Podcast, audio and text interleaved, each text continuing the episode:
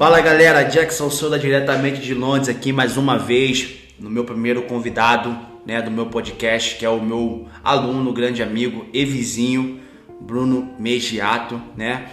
Vamos estar tá falando aqui um pouquinho da, da vida dele, entendeu? A história dele dentro do jiu-jitsu e fora do jiu-jitsu e a história dele também com a cidadania italiana. Beleza? Então, antes de mais nada, quero só agradecer a todos todos que estão aí, né, dando aquele apoio e agradecer ao meu aluno Bruno pela oportunidade, pelo tempo. E queria que você se apresentasse aí, Bruno. Fala aí. Fala pessoal, me apresentando aqui, eu sou Bruno Megiato, sou aluno, amigo e vizinho, como o Jack disse, né? É, morador de Londres já tem dois anos ou um pouco mais. Sou do interior de São Paulo, a cidade de Araras. Ei. E já tô Master 1 aí no Gil, né? sempre bom, né? Jiu-jitsu sempre, sempre salvando vida. Mas então, mas voltando aqui um pouquinho aqui, quero, é, quero falar um pouquinho assim é, da sua. um pouquinho da, do seu começo, né? Uhum. A sua trajetória da, do Brasil para a Itália e da Itália é, para Londres. Queria saber um pouquinho como foi essa jornada e, e, e quem teve essa, essa conexão e quem te ajudou nesse processo com a com a cidadania italiana. Sim, então a cidadania italiana foi por acaso assim, né? Eu tava um dia de bobeira procurando um álbum de fotos em casa, né? E eu vi uma caixa que tinha muitas fotos antigas, minha quando pequeno. Uhum. E eu achei uma pasta escrito cidadania italiana. Eu acho que era algum parente da minha mãe, algum tio da minha mãe que já tentou tirar, né? E não tinha tido sucesso. E eu fui me informar a respeito disso. E a minha mãe, no, no, na época, disse: Olha, quem tem cidadania, é, descendência italiana pode uhum. fazer a cidadania italiana, né? E tirar o passaporte italiano e tudo mais. Eu me aprofundei nisso, cara.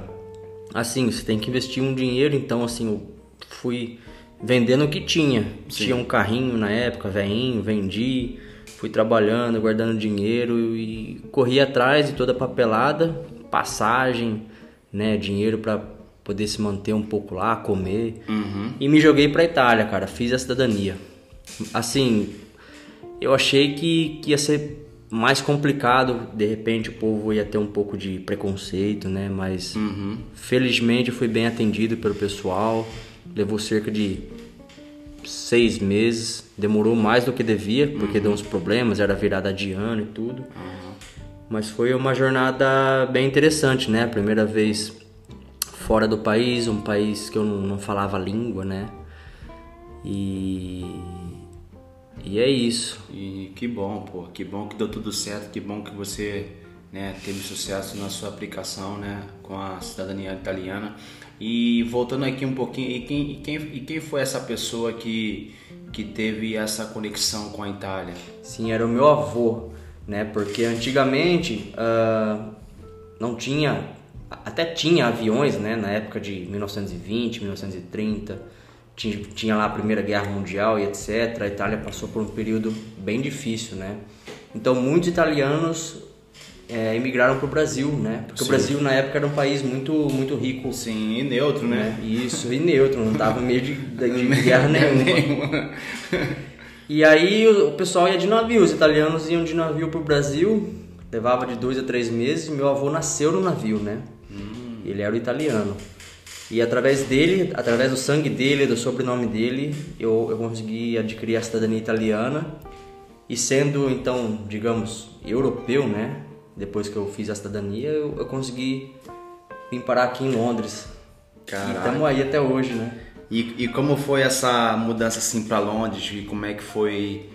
É, era uma, era uma coisa que você já estava planejada ou, ou foi não, ou aconteceu? Não, aconteceu o seguinte, eu fui fazer a cidadania e lá na Itália eu conheci um pessoal brasileiros também, Sim. né? Uhum eu não tinha noção para onde ir depois da cidadania pronta. Tinha uhum. em mente até um pouco de Austrália, outros países, e o pessoal falou: pô, vamos para para Londres conhecer, né, pelo menos e tal. Uhum. E aí eu falei: ah, pô, já conheci a galera aqui, né? Vou com eles que eu não fico sozinho.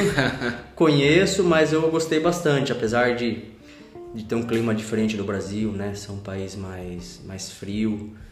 Porém, a segurança, a qualidade de vida, né? É, um, é outra realidade, Sim, né? é uma outra Mesmo realidade. que você chegue assim, você passa um friozinho, mas você se apaixona pela cidade, Sim, né? exatamente.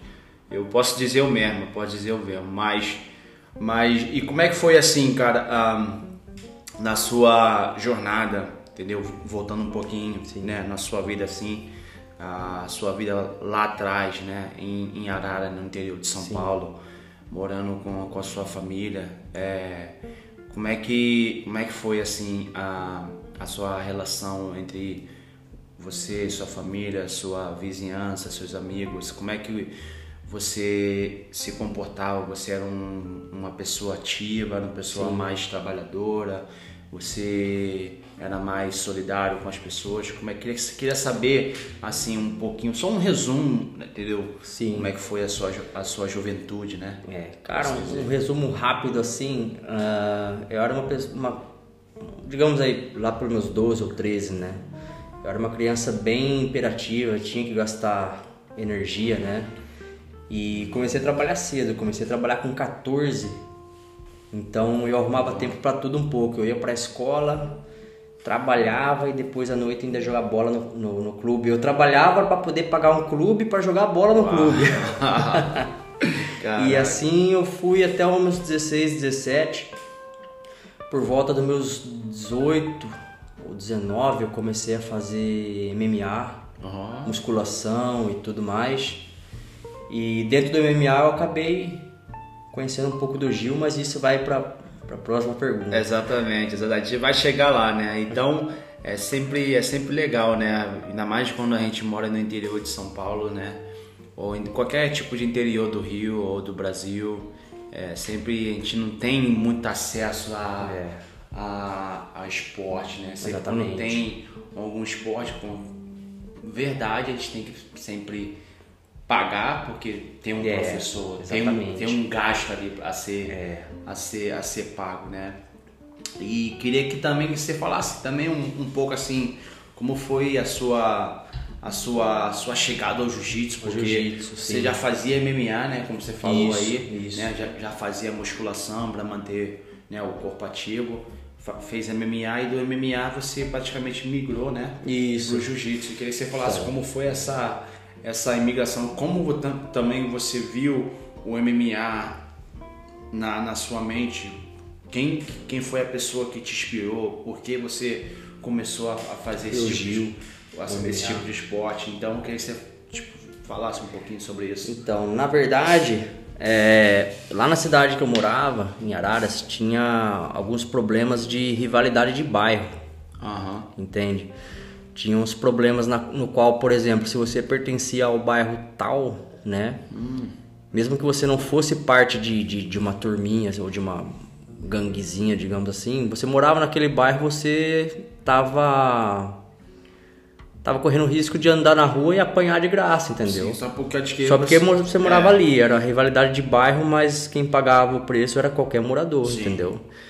E, pô, eu era jovem, né? 17, 18, eu ia nas, nas festas, né? Uhum. Nos shows. É, é a idade do adolescente que tá saindo de casa, né? Exatamente. E acabava, às vezes, me, me metendo em confusão devido à culpa dos outros, né? Sim. Então pensei, pô, vou ter que começar a aprender a me defender, né? Então o MMA foi a solução. Foi a solução pra mim primeira, me defender. Na primeira opção de academia, você, bum. Só que aí a hora que você tá dentro do esporte, você percebe que, que a parada é outra, né? Você não, você não quer mais somente aprender a se defender. Aham. Você já começa a ver como filosofia de vida, como disciplina, né? Hierarquia e assim vai. Agora, a minha imigração do MMA pro Gil aconteceu o seguinte: eu tive um problema muito sério de, de saúde, né? No qual passei por uma cirurgia de apendicite, deu uma complicação médica por um erro médico. E essa, essa infecção deu uma, uma paralisação generalizada de órgãos. Para quem tá ouvindo e sabe o que é essa paralisação, sabe o quanto é, é, é arriscada. É um caso assim de cada 10 pessoas que pegam, morre, Sim. né? Um sobrevive no caso. É muito difícil. E, cara, passei 40 dias no hospital, entre a vida e a morte. Foi, foi um momento bem difícil. Eu ouvia do médico que eu, que eu ia morrer. Sim. E eu já tava até aceitando na época, né? E consegui. Meu organismo resistiu. Resistiu. Eu voltei, dei a volta por cima e o médico falou: Ó, são duas coisas que, que, que te salvou. Primeiro, Deus, né? E o segundo é que você é uma pessoa que pratica esporte. Se você não praticasse esporte, se fosse uma pessoa sedentária, provavelmente ela não teria resistido, ela teria morrido. Aí foi, foi onde eu encontrei tipo um, uma gratidão no esporte, né? Sim. E aí eu falei, pô, preciso continuar isso pro resto da minha vida. Só que o MMA era um esporte. Eu tinha acabado de fazer uma cirurgia muito pesada, o médico tinha me dado um ano sem esporte. Aham. Só que quando deu seis meses já não aguentava ficar sem, né? então eu pensei, pô, vou pro Gil. Eu conhecia um pouco do Gil dentro do MMA, né? Sim. Eu falei, vou pro Gil que é mais, mais tranquilo, mas não, mas não é, né? Verdade. Mas eu pensei assim, eu tava com medo de tomar chute, soco e me machucar, né, após a cirurgia. Aham. Achando que o Gil ia ser um pouco mais tranquilo, mas também é um esporte de muito contato, né? Um esporte que faz bastante força. Sim. Então eu optei pelo Gil pra não me lesionar, mas acabei me apaixonando pelo Gil, já não voltei mais pro MMA e mergulhei de cabeça no Gil. Comecei a treinar todo dia, todo dia, todo dia e peguei amor pelo esporte e estamos até hoje. Mas você também tinha essa essa essa vibe na mente que, que um dia você se tornaria um, tipo um, um profissional do, do MMA ou, ou só era por hobby? Não, era, era. Então, no começo eu cheguei a fazer MMA por dois ou três anos, né? No começo era só pra, pra aprender a me defender. Sim. No segundo ano é, eu já tinha mais como hobby, né? Já, já tinha pegado gosto por aquilo. Uhum.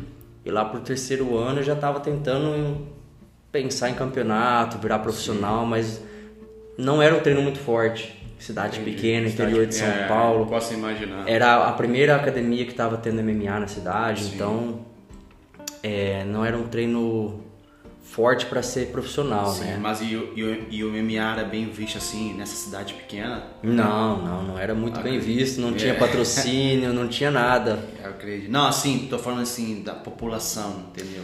Sim, Mesmo, a, mesmo ele não, não entendendo o esporte, ele, Então, ele via que isso era um esporte. a, a população em, é, a população em si via como esporte violento, porque eles já assimilavam o MMA com o vale tudo. Sim. com aquelas imagens de, do Vanderlei Silva Sim, e sim, tal. posso imaginar. Então você falava, pô, faço MMA, o pessoal falava, pô, você é bom de, de porrada e não sei o que. Calma lá, meu, não é assim também. Então, que legal. E daí o jiu-jitsu realmente foi, foi te. Foi me te- conquistando. foi te conquistando, né? E, e também você também teve participações em competições Sim, também, sim. né? Com- Competiu campeonato mundiais, Sim, foi, foi. Fala um pouquinho como é que foi assim a sua a sua jornada dentro do jiu-jitsu, quem foram seus professores? Sim. Tem alguma pessoa que, que foi assim essencial na sua na sua carreira assim de competidor que também sempre te motivava, te dava sempre um estoque? Quem Sim, sim. o seu professor? O meu professor em Araras ele chama Guilherme, é, Guilherme Geroto, né? Salve. Ele, salve. ele é um faixa preta, se eu não me engano, ele vem da linhagem do Dedé Pederneiras. Uhum. Ó, Depois vem. Eu, eu, me- eu não, não vou me recordar do nome do professor dele e logo já vem ele. Ele era bem casca grossa também, estilo old school, mas ao mesmo tempo ele ainda ele tinha posições inovadoras, né? De guarda de lapela e berimbolo e etc. ó, que legal. O time dele na, na cidade era um time muito, muito forte. É um, é um treino de competição muito forte. Às vezes o pessoal ia lá visitar, já recebia a carta de boas-vindas e não voltava mais.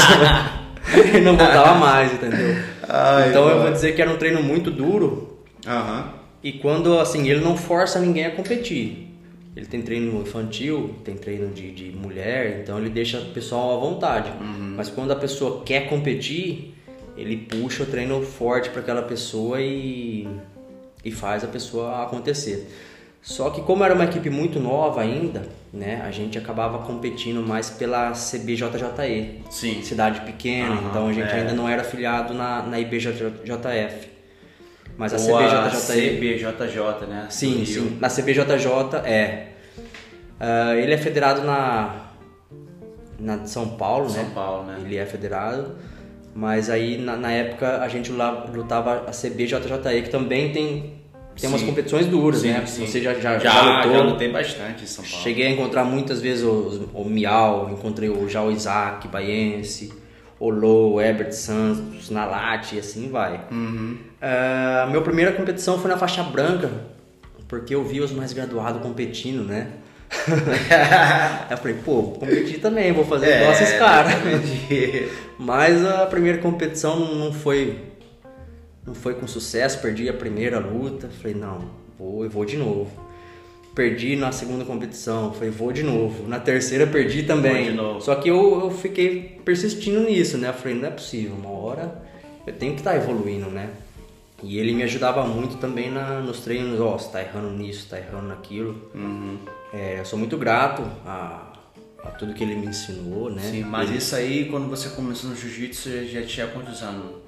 Eu Já tinha quantos anos? tinha já 24. 24, ah, então tu começou então. Meio Branca, velho, se for ver. Branca, azul, roxa Isso. e marrom. Isso. E aí a gente foi competindo. Na, na branca eu comecei a, a ganhar uns campeonatos regionais ali, né? Fazer um pódio. Aí eu fui pra azul. Na azul a gente competiu e fizemos pódio na, no Campeonato Paulista, Aham. Sul-Americano, Hum. ouro e vice-mundial da CBJJE. Que legal. Pra, roxa também, a gente competiu é, sul-americano, segundo lugar, brasileiro de novo, ouro. E quando eu era roxa, eu vim, fui pra Itália, fazer papelada e fiquei um tempo sem treinar. Dei um tempo aqui em Londres para conhecer a cidade, voltei pro Brasil, treinei de novo com ele, quase um ano, né? Peguei a marrom e vim para Londres e foi a época que eu fui conhecer essa academia. Ó, que da hora, que da hora. Então quando você veio pra Londres, então você tava praticamente sim. Eu, eu não sei se você lembra, mas eu já conversava com você do Brasil. Sim, cara, acho que eu, le- eu lembro, eu lembro ter recebido várias mensagens suas no, no Instagram. É. Falando que, porra, que tava vindo, que Tô tava querendo é, achar uma academia. Foi. Ah, Mas eu sempre, tipo, de boa, respondia e sempre esperava, mas sempre, nunca duvidava, tá É. ligado? Mas foi bem legal, mas depois você- eu lembro que você apareceu lá com a tua esposa lá, né, na academia, eu tava dando aula, aí eu pedi pra vocês, Foi. tipo, sentar no, no balcão, no, no balcão ali, que eu tava dando aula, mas vira e mexe eu ia lá, da- dava uma atenção, falava um pouquinho com vocês. Mas foi assim, bem legal que tu veio lá, apareceu na academia, entendeu? E, mas fala aí, como é que foi assim, quando você, entendeu, é, tomou essa decisão? Porque também, antes da minha academia, você visitou outras academias em Londres também, né? Sim, eu cheguei a fazer um treino numa academia em Stratton, mas o pessoal lá era um, era um clima meio hostil, sabe? O pessoal te via como concorrente, oponente, uma coisa Opa. assim, sabe? Não era um clima de good vibes, assim, Ah, digamos, entendi. entendeu? Tipo, eu cheguei lá e falei, ó, eu quero dar um treino e tal, e o pessoal meio que quis me testar, né? Ah, Só que o treino lá é muito fraco, assim, não desmerecendo ninguém. entendi. Desculpa até pelas palavras, mas o treino lá era muito fraco. Aí eu- o pessoal começou a fazer fila na hora do rola. Fui ter um menino lá que ele era lutador do Bellator, Ok. né? E aí ele era meio arrogante e tal, e veio, mas não, não arrumou nada. Não vou nada, imagino. O professor lá também quis testar, também não arrumou nada. Ia. É, e rapaz. Só que eu não gostei dessa vibe, entendeu? Eu acho que eu acho que a academia, cara, é praticamente a nossa segunda casa, a nossa segunda família, né? Uhum. Então esse clima hostil pra quem chega não é legal. Tem que ser bem recebido, o pessoal receber de braços abertos, né? Então eu falei, não, aqui é. eu já não volto, né? Depois conhecia, cheguei a entrar numa outra academia, já nem lembro o nome porque só pela frente já não me interessou. Aham. Mas essas duas opções eram mais perto de casa, né? Por isso que eu fui nelas primeiro. Pra quem não sabe, eu, eu vim aqui na academia do Jack, eu, eu viajava quase uma hora e meia, né? Uma hora e meia, né? Você morava lá em Crystal Palace, Crystal lá onde, Palace, lá onde, ali. lá onde aconte- co- acontece os competição da, É. da IBJJF. Eu tinha que pegar um ônibus, um trem e dois metrô. Caraca, era uma viagem. É, e assim foi praticamente um ano e meio. Porra, uma satisfação. Obrigado pelo, pela dedicação e, e consideração. E agora é só atravessar a rua. Agora é né? só atravessar a rua, né? Pô, moramos agora aqui, somos vizinhos um do outro aqui, de vez em quando. E aí, mané, deu um açúcar lá, um café. e aí a gente, vai, a gente vai vivendo assim aqui. Mas muito legal, cara, muito legal. E eu também quero saber, tipo assim, hum, cara, é, eu sei que muitas pessoas no Brasil às vezes pensam que quando a gente tá fora da- do país, eles pensam que. Não tô, não tô dizendo todos, entendeu? Vou dizer, algumas pessoas pensam que Tá sa- saiu do Brasil, tipo, tá rico, Tá rico, tá, é. tá com dinheiro, tá, tá vivendo bem, mas queria que você falasse assim, montasse um resumo para poder falar para as pessoas que Com a tá realidade. aqui, tá, tá aqui em longe, tá em qualquer parte do mundo, não é, não é fácil. A É. escolha tem que, tem que trabalhar, você tem que falar a língua, você tem que Exatamente. saber fazer os seus, seu, seu, seus negócios, entendeu? Para poder para você ter ganhar frutos. Você, você sabe, você tem que aprender a fazer amizade com pessoas certas Exatamente. para poder criar mais oportunidade no seu dia a dia. Então, eu queria que você falasse um pouco, Assim, só para as pessoas entenderem. É, o pessoal, né, principalmente quem vem de cidade pequena, né, que tem a mente um pouco mais, mais fechada, pensa que realmente você tá aqui em Londres e tá rico, que você tá deitado na cama e o dinheiro tá, tá caindo do teto, né? Ou que você vai tomar banho e o dinheiro cai, vai caindo na banheira, não é assim, né, cara? Porra, tu chega aqui, tem que, tem que trabalhar, igual no Brasil, né?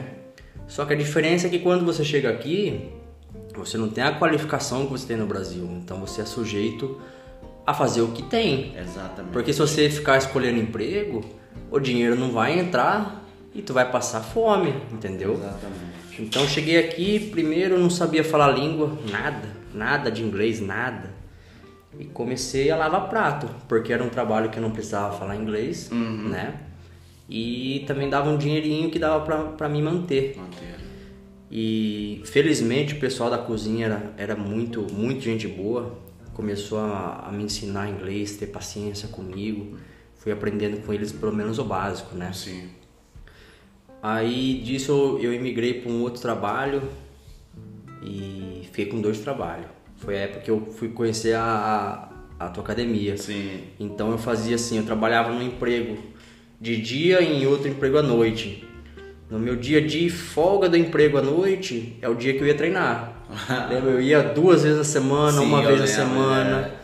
Às vezes na semana não ia nem um dia.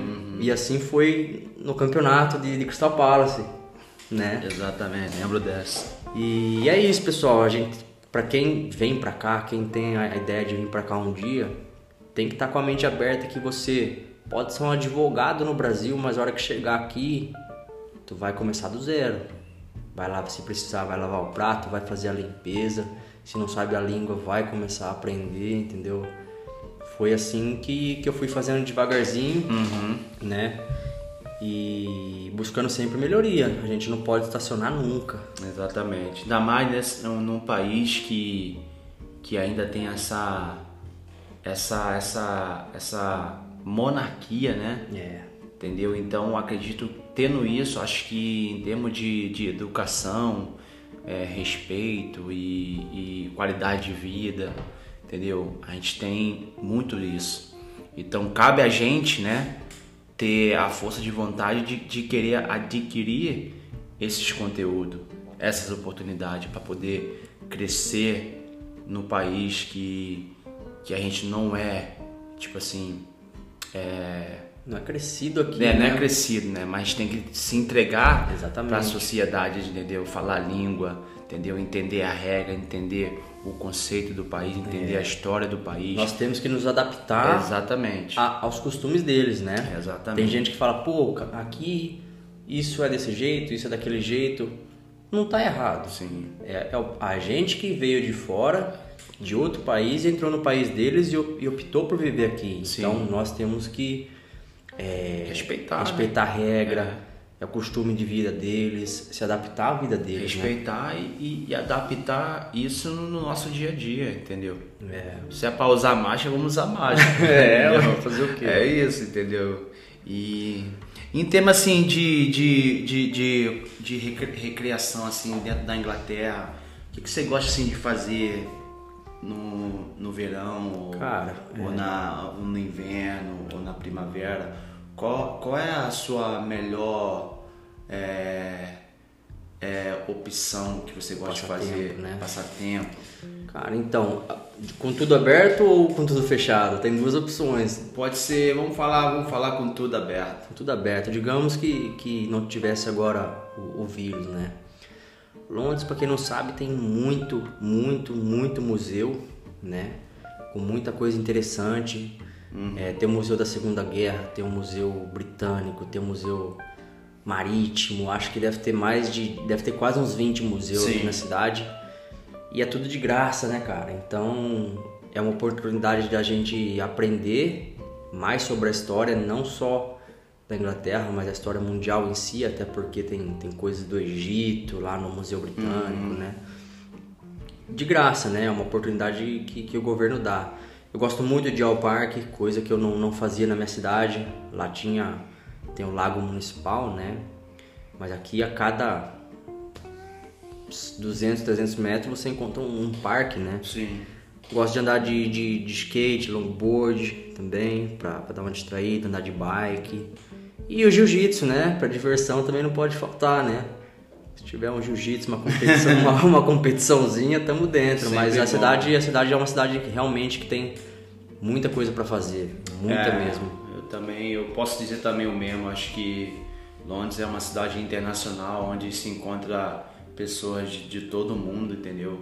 Não só os britânicos, né, os ingleses aqui, mas sim pessoas de toda parte do mundo estão aqui fazendo business. Tem muita tem muita cultura, né, misturada, entendeu? E eu, eu gosto muito, entendeu? É. Em termos assim de educação também, muitos museus, né, como tu falou, e eu acho muito bacana isso. E uma coisa que você, tipo, que não pode faltar, que, que te faz, assim, o dia ser produtivo, o que que você tem a dizer a respeito de, da, da, da energia que o país dá, dá, dá para ti? Cara, uma coisa que eu vejo que eles têm muito costume de fazer aqui é correr pela manhã. Hum, Cedinho, às vezes pode estar 5 graus, 4 graus. Eu não tenho esse costume de correr, né? É, porque no Brasil a gente não tem tanto costume de correr. Se você comparar os brasileiros com, com o pessoal daqui, Sim. no Brasil o pessoal prefere outros esportes, né? E às vezes eu vejo, cara, 4 graus, 3 graus, 6 da manhã, 5 da manhã, 10 da noite, você vai ver alguém correndo na Correndo rua. na rua, né? Aí você fala, pô, tá frio, eu tô com preguiça, acabei de acordar, tô indo trabalhar, e o cara já tá correndo de shortinho, né, de regata.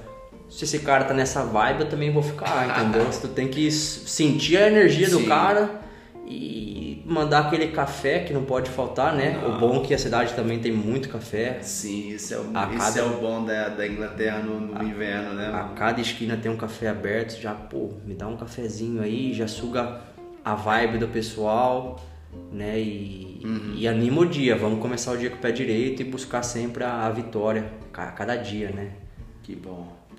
Isso aí. E, e outra coisa, assim, sobre viagem dentro da Sim. Inglaterra, você tem algum, tem algum lugar que você pô, visitou, que, pô, que foi histórico, ou foi assim, um lugar que você recomendaria para as pessoas poder, poder visitar? Tem alguma, alguma, alguma entendeu? Um, um lugar em mente? Olha, tem alguns lugares que eu, que eu ainda não fui e tem alguns que cheguei a, a visitar, igual Newquay, que a Sim. gente foi. Olha, aquela, pô, aquela viagem foi irada. Newquay é, pra quem não sabe, é uma região de muita praia, né? Sim. e com muita onda para quem gosta de surfar também. Já tá ali também pertinho de, de, de País de Gales, né? Sim. Para quem quer dar um, um pulo ali é rapidinho. Mas eu ainda tenho vontade de, de ir pra Escócia. Se possível de trem pra, para apreciar a paisagem. Dizem que Edinburgh e uhum. Glasgow são um país muito muito bom. Irlanda do Norte também, tenho vontade de conhecer. Sim. E no caminho para Newquay, não sei se você lembra, mas a gente passou na frente daquela pedra famosa, é a Stone como é que é o nome? Stone Age, uma coisa assim. É... O pessoal fala que é dos alienígenas, né? Você aqui, você sabe o é... do bagulho, cara. É Stonehenge. Stonehenge. Yeah. Aquela pedra que o pessoal fala que alienígena colocou, que sim, são grandes sim, e tal. Ali, ali também é um lugar histórico, né? Sim, histórico, sim, misterioso, porque ninguém sabe como aquilo foi feito, quem fez e etc. E os castelos, né? Querendo ou não, tem muito castelo aqui na Inglaterra, e mais atrás do castelo tem as histórias do castelo, Sim. por que, que ele foi construído, quem viveu ali. Então eu recomendo assim para quem vem a turismo para cá um dia, né? Uhum. Conhecer o castelo, entrar dentro de um castelo, porque infelizmente no Brasil não tem Sim, castelo, não, né? Não tem. É uma coisa que que é histórica, é bem interessante. A gente vê em filme, vê em desenho quando é pequeno, mas a hora que chega aqui vê de, de perto mesmo, vê que o negócio existiu, você fala, é, pô, maneiro, caralho, é verdade. E outra coisa, voltando aqui um pouquinho aqui, na vamos falando um pouquinho da pandemia. Como é que foi assim a sua pandemia? Como é que foi a sua o seu comportamento? Porque tivemos os lockdown numeráveis, numeráveis vezes Sim. e não tivemos é, treino, não tivemos é, não, não podia também sair para rua. Então eu quero saber como que você conseguiu se se manter, entendeu, com a mente com a mente assim ocupada, entendeu? Fazendo outros, outras atividades. Sim. Queria saber o que, que você o que, que você fez durante a pandemia, né, então, no lockdown dentro de casa? Felizmente, a, a, poucos, poucos tipos de emprego ficaram disponíveis para trabalhar, né? Uhum. Felizmente a minha empresa continuou trabalhando, isso foi bom, com todos os cuidados, todo respeitando as regras, né? E isso foi bom porque acabava ocupando minha mente durante o dia. Sim. E à noite, cara, assim, eu não podia treinar, mas o que eu fazia? Eu, eu estudava inglês para melhorar o meu inglês, né?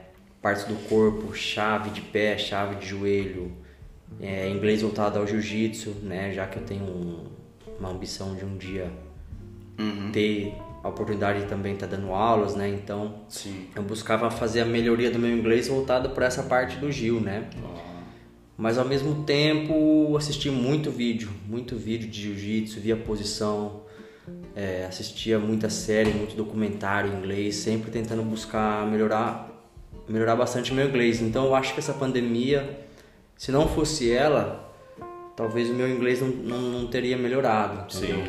Não que eu fale fluente agora, mas comparando quando começou a pandemia e, e o dia de hoje, meu inglês evoluiu bastante porque eu tive tempo à noite. Sim. Né? Uhum. Se eu não tivesse esse tempo à noite, talvez eu, eu não teria evoluído tanto. Então eu acho que a gente tem que ver em cada situação ruim um lado bom. Sim, né? exatamente. Que foi a Mas, pandemia. Para isso também tem que ter né, muita resiliência, força de vontade também. É, ter aquela força de vontade de mudar, de fazer acontecer, não só querer escrever na mente, mas sem tomar Exatamente. ação, entendeu? É. E que legal que você conseguiu, né, conciliar também, né, o estudo, né, para melhorar o seu inglês, para melhorar a tua didática, didática de treino e melhorar também, né, sua visão em termos de conhecimento e história. Eu acho isso muito importante. E, cara, falar um pouquinho também, um, um pouquinho a respeito do, do assim do seu futuro, o que, que você espera, o que, que você quer ainda conquistar, entendeu? Sim. Entendeu? Eu queria saber. Então, como, como eu já disse, né, é, há uns minutos atrás, eu já, eu já ganhei na, na CBJJI, naquela federação, eu já ganhei muita coisa, né? Que foi o paulista brasileiro, sul-americano e vice-mundial. Mas a IBJJF para mim é, é um, uma federação, uma competição nova ainda, né? Uhum. É, por enquanto a gente só disputou dois campeonatos, né? Eu cheguei a disputar dois campeonatos por essa federação, que foi o europeu. Foi meu primeiro campeonato de marrom, estava um pouco nervoso. Uh, e o Open London, que eu fiz pódio e peguei segundo, mas meu plano é ainda na marrom tentar lutar outros campeonatos, né? Uhum. Conquistar outros títulos. E na preta também continuar competindo até o, onde a, o corpo e a idade permitir, né? Mas eu tenho sim a, muita vontade de um dia ter a oportunidade de poder ensinar jiu-jitsu, entendeu? Porque a, a fase de competidor tem um tempo, né? É igual Sim. jogador de futebol. Uhum. Tem uma certa idade que o corpo já não responde mais. Uhum. E depois disso a gente tem que ficar feliz pelo companheiro de time, pelo aluno, pelo amigo. A gente fica feliz pela felicidade do próximo. Sim. Então eu quero, se possivelmente, ter a oportunidade de um dia ensinar e colher não frutos para mim, mas colher os frutos dos do meus alunos, dos meus amigos, dos meus parceiros de treino, ver eles sendo campeão, assim como também já fui, já tive bons momentos, já fiquei feliz. Eu acho que todo mundo que faz jiu-jitsu e quer competir merece ter essa, essa oportunidade, esse gostinho, Sim. subir no pódio e é vestir a medalha. Sim, não, tem, não tem dinheiro, não tem nem, preço, né? Não tem preço, não, não tem, tem preço. preço. Eu acho legal essa, essa sua essa sua filosofia, porque acho que é importante, porque a gente é, a gente é competidor, a gente não é professor, né? Então rola muito esse processo de, de, de imigração, né? É. Então eu posso dizer que eu estou nessa imigração, saindo de, da minha carreira de competidor e imigrando para uma, uma área onde, onde, onde, onde me pede muito conhecimento, entendeu? Não só de conhecimento de jiu-jitsu, mas sim de história, entendeu?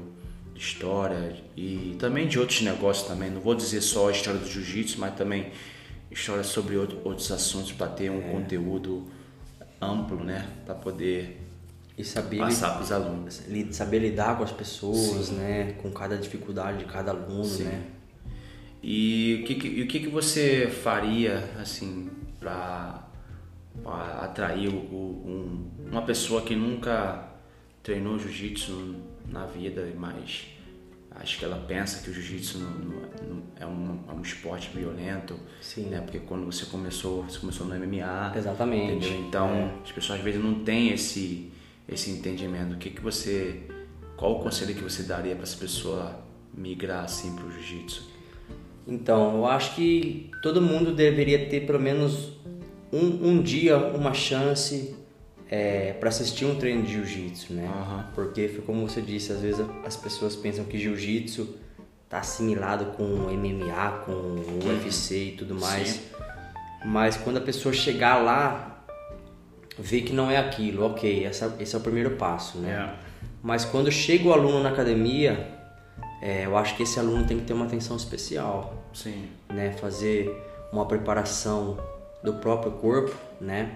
Conhecer seu limite, conhecer o limite de sua respiração, de sua flexibilidade. Sim. Eu acho que isso é uma boa oportunidade de, de entrar com uma ginástica natural, oh, entendeu? Posso dizer o mesmo. Onde, onde o aluno vai conhecer seu limite corporal primeiro, saber onde ele pode fazer esse movimento, aquele movimento, e aí entrar com um treino de iniciante, um treino básico, uhum. no qual ele não vai se lesionar. E aí pronto, depois de um certo tempo ele começa a entrar na, na turma mista, né? Ou no, no treino mais, Sim. mais forte para ele. Porque se o aluno chegar na academia já no meio do, dos graduados, no treino de competição, é o primeiro treino dele, e o professor não dá aquela atenção especial para ele, ele vai se lesionar e ele já não volta, né? Então, a ginástica natural, eu acho que que você que você ensina é um é um método muito bom para você conhecer o seu limite corporal, né? Isso é muito bom. Eu posso, eu posso dizer o mesmo, porque é, você quando vem para academia que você não conhece ainda, né, a didática do, do jiu-jitsu, acho que tendo um, um, treinamento privado, né, onde o professor capacitado ali para poder, né, ensinar os primeiros movimentos, né, eu também acho que eu faria a mesma coisa. Eu puxaria esse treino de ginástica natural só para a pessoa conseguir entender, né, controlar o, o, próprio corpo, né. Depois dali, né, seria bem mais fácil de poder né, adquirir é, o jiu-jitsu. Mas então é isso. Então, para terminar, eu queria que você deixasse aí uma palavrinha para a galera que está te assistindo aí, entendeu? Pode ser um conselho, pode ser qualquer coisa que você queira expressar nesse momento, uma coisa que, porra, nessa pandemia aí, pô, muitas pessoas perderam o trabalho, Exatamente. perderam o emprego, perderam o dinheiro, algumas pessoas morreram por causa do, Exatamente. do, do Covid. Quer que se deixasse pelo menos uma, uma palavrinha só para adoçar Sim. o coração da pessoa que está assistindo. Vamos lá, pessoal. Foi como eu disse, né? Infelizmente, esse vírus veio numa hora que a gente não, não esperava, né? E eu acho que a gente tem que sempre encontrar um lado positivo no meio de toda a dificuldade, porque se a gente pensar negativo no meio da dificuldade, as coisas vão ser pior ainda. Foi como eu disse, é, eu só evolui um pouco o meu, meu inglês devido à pandemia que eu tive um tempo para estudar. Então eu quero que cada um de vocês tente enxergar algum ponto no qual vocês podem melhorar a vida de vocês, por mais difícil que seja a situação. Tente encontrar alguma coisa que você possa melhorar na sua vida ou no seu futuro, ou no seu lado profissional, ou no seu jiu-jitsu, que você uma coisa que você possa melhorar depois que acabar esse lockdown, depois que acabar todo esse vírus, entendeu? Uhum. Porque se a gente ficar somente se lamentando, ficando bravo, irritado, Sim. isso não vai levar a nada. Isso só traz pensamento negativo e pensamento negativo só atrai mais coisas negativas. Então vamos sempre tentar encontrar uma luz no fim do túnel, tentar melhorar o nosso pessoal, o nosso profissional, né, o nosso lado esportivo, o nosso lado emocional, aproveitar esse tempo que a gente está em casa, curtir a família. A gente nunca sabe o dia da Sim, manhã exatamente. sobre pai, mãe ou quem pode nos deixar, né? Então é isso, pessoal. Agora, para quem faz jiu-jitsu, como eu dei o exemplo, perdi um, dois, três, quatro campeonatos. O segredo é não desistir. Não desistir, encontrar onde está o defeito, arrumar o defeito. Isso não é um conselho só para jiu-jitsu, mas para a vida. Sim. Nunca desista, por mais difícil que, que seja você ter sua vitória. Encontrar onde está errando, arrumar, tentar de novo e vencer. É isso aí. Isso aí. Obrigadão, Bruno. Muito obrigado pela tua presença aí, pelo teu tempo aí. Foi um bate-papo bem legal. Acho que foi bem, bem flow, né? Acho que conseguimos aí falar um pouquinho, né, da, sua história, né? Acho que tem mais para contar, mas a gente pode guardar pro, pro próximos capítulos pela vida aí. Beleza? Top. Satisfação, pessoal. Vamos ajudar aí daquele aquela fortalecida, vamos, vamos compartilhar. compartilhar, vamos divulgar o link aí pro Jack Demorou. e crescer aí no podcast. Demorou. Galera, muito obrigado aí pela, pela presença, por estar escutando esse podcast, por ter terminado esse podcast. Espero voltar aí com uma outra novidade para vocês aí e que todo esteja em paz, com, com objetivos, sonhos sempre ativos, sempre correndo atrás dos seus, seus sonhos e que, como o Bruno falou, mesmo que seja mesmo que seja doloroso, que vai demorar, mas nunca tenha nunca desista, beleza? Mantenha a paz, mantenha a tranquilidade que vai acontecer, beleza? Grande abraço, Jackson Souza diretamente de Londres. Tamo junto. Os. Oiê.